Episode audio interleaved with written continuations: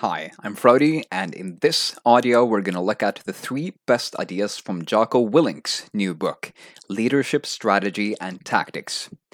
Number one is extreme ownership.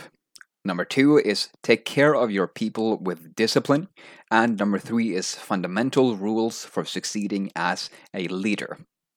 First, the book in 10 words or less. Leadership is about the team, not the leader.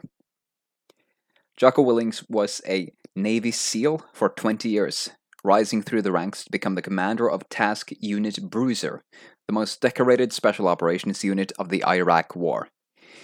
In Leadership Strategy and Tactics, he shares tons of great lessons about leadership by telling stories of when he was in the Navy. Jocko is an incredibly inspiring and humble guy, and I heartily recommend this book to you if you want to become a better leader of your business, your family, yourself, your team. First, a quote from Jocko Willink It's all on you, but not about you. Why should you read this book? First, learn the fundamentals of leadership. If you're going to be an effective leader, you need to realize that leadership is a skill. Then you need to gather the basic building blocks that will help you master it. This book is a great way to do that. Second, get past your ego and think about your team. One of the biggest pitfalls of leadership is to try to control others with a sense of, I'm in charge here, so people will do as I say. The quote above, or that we just mentioned, communicates this very clearly. The result of the mission or project is all on you. You are responsible for producing results, but it's not about you. You need to work together as a team, and everyone deserves credit and respect from doing their part. Third reason to read this book is enjoy inspiring stories from an accomplished Navy SEAL. As a man who has written several best selling books and lived these ideas through his own experience, Jocko brings incredibly simple and powerful stories to illustrate what he teaches. Not only will this book be an instructional read for you, it will also be enjoyable. Without any further ado, let's jump into the first big idea extreme ownership. This is actually the title of one of Jocko's West best-selling books. Extreme ownership means taking absolute responsibility, no matter the situation. You never blame others when things go wrong. You don't blame your team. You realize that every single problem has its root in you and what you do. You don't expect your subordinates to take responsibility, you always place it on yourself. Don't let your ego get in the way of solving problems. Stephen Covey calls this inside out versus outside in thinking in the seven habits of highly effective people where he says quote inside out means to start first with self even more fundamentally to start with the most inside part of self with your paradigms your character and your motives. It says if you want to have a happy marriage be the kind of person who generates positive energy and sidesteps negative energy rather than empowering it if you want to have more freedom, more latitude in your job, be a more responsible, a more helpful, a more contributing employee. If you want to be trusted, be trustworthy. In all my experience, I have never seen lasting solutions to problems, lasting happiness and success that came from the outside in. What I've seen is the result from the outside paradigm is unhappy people who feel victimized and immobilized, who focus on the weaknesses of other people and the circumstances they feel are responsible for their own stagnant situation. End quote. Looking at problems from the outside, from the inside out, means you take full responsibility to solve them. Looking at them from the outside in means you play the victim and blame everything and everyone but you. Jack Canfield, one of America's top success coaches, echoes the same wisdom in the Success Principles, where he talks about taking 100% responsibility. Quote One of the most pervasive myths in the American culture today is that we are entitled to a great life, that somehow, somewhere, someone, certainly not us, is responsible for filling our lives with continual happiness, exciting career options, nurturing family time, and blissful personal relationships simply because we exist. But the real truth, and the one lesson this whole book is based on, is that there is only one person responsible for the quality of the life you live. That person is you. If you want to be successful, you have to take 100% responsibility for everything that you experience in your life. This includes the level of your achievements, the results you produce, the quality of your relationships, the state of your health and physical fitness, your income, your debts, your feelings, everything. This is not easy. End quote. Of course, it's not easy. That's why 99.99% of people blame others for their own problems. This is such an important idea of leadership and life that I'm going to share a passage from Discourses by Epictetus, the ancient Stoic teacher. It portrays the wisdom of distinguishing between the things you can control and not, which help you understand why taking responsibility is so important. Quote So, in life, our first job is this to divide and distinguish things into two categories externals I cannot control, but the choices I make with regard to them I do control. Where will I find good and bad? In me, in my choices. Don't ever speak of good or bad, advantage or harm, and so on, of anything that is not your responsibility. End quote. In his infinite wisdom, this is also something that Stephen Covey shares in The Seven Habits. He calls it the circle of concern versus circle of influence. Quote We each have a wide range of concerns our health, our children, problems at work, the national debt, nuclear war. We could separate those th- from things in which we have no particular mental or emotional involvement by creating a circle of concern. As we look at those things within our circle of concern, it becomes apparent that there are some things over which we have no real control, and others that we can do something, something about. We could identify those concerns in the latter group by circumscribing them within a smaller circle of influence. By determining which of these two circles is the focus of most of our time and energy, we can discover much about the degree of our productivity. End quote. When you start to take extreme ownership, you see problems from the inside out, you take 100% responsibility, you distinguish between what you can and can't control, and you focus your efforts within the circle of influence. When you do these things, you gain agency. You gain the power to impact the situation by taking initiative and asking, all, saying, All right, this sucks. Let's acknowledge that. Now, what do we need to do to solve this problem?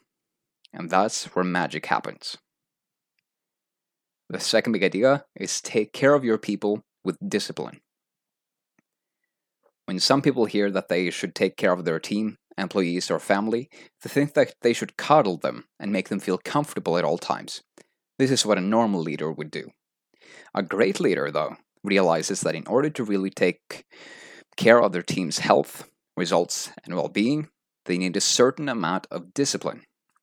An example from my own life is that me and my girlfriend are building the habit of meditating for five minutes before we go to sleep. I guide her through this, but sometimes she feels too tired, too sleepy, and doesn't feel like meditating. One time she says, Frody, we're not meditating tonight. Yes, I respond matter of factly. No, she asserts firmly, looking seriously at me. Just one minute, I say.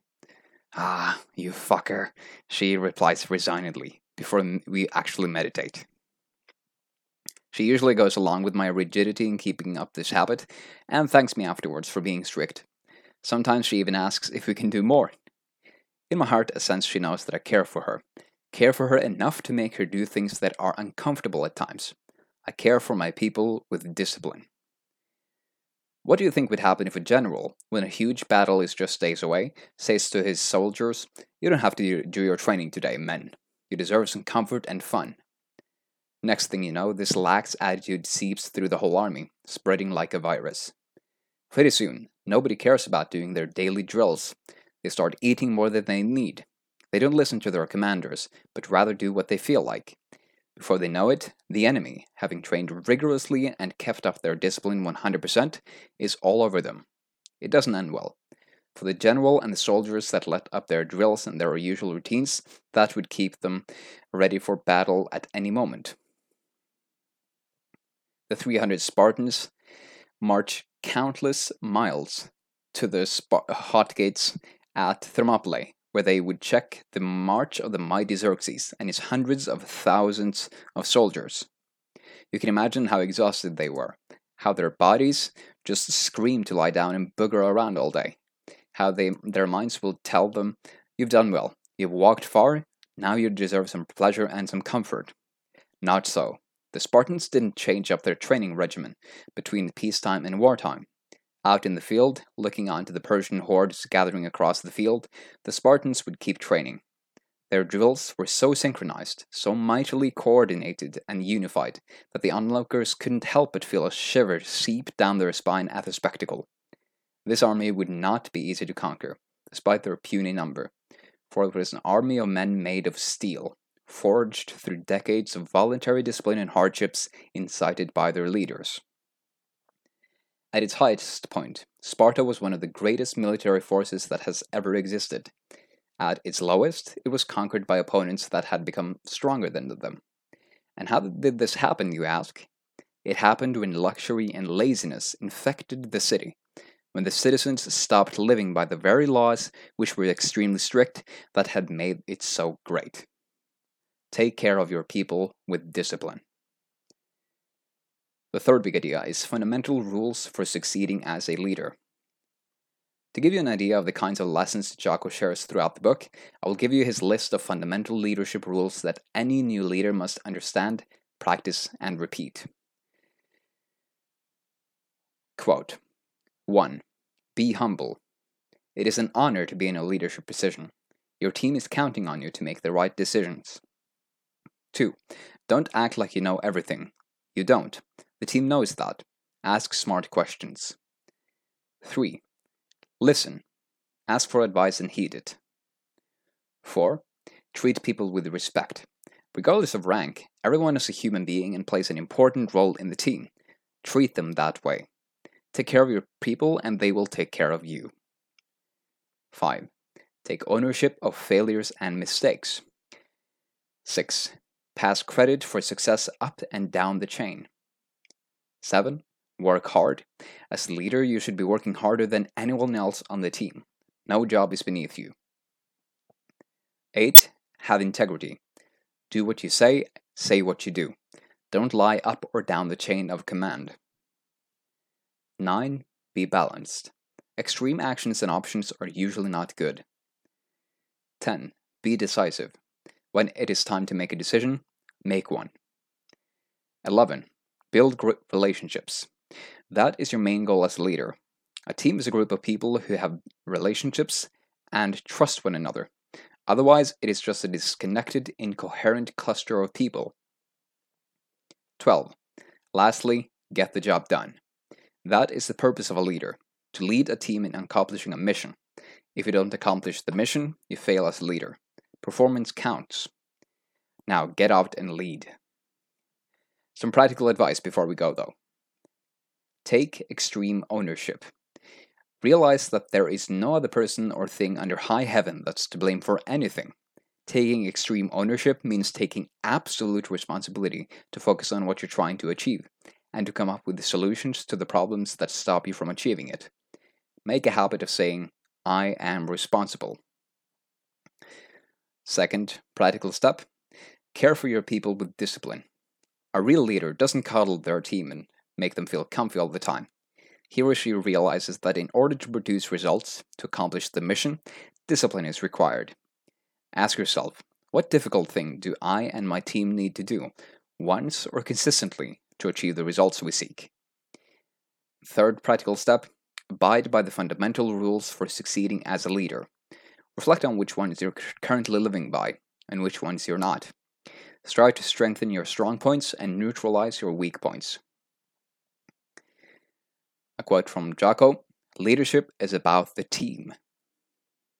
And here, to wrap this audio, this book summary up, we're going to look at some key quotes and passages from the book so you can get more of a feel for it and see whether you want to get it yourself. First quote Never make an ultimatum you can't keep. 2.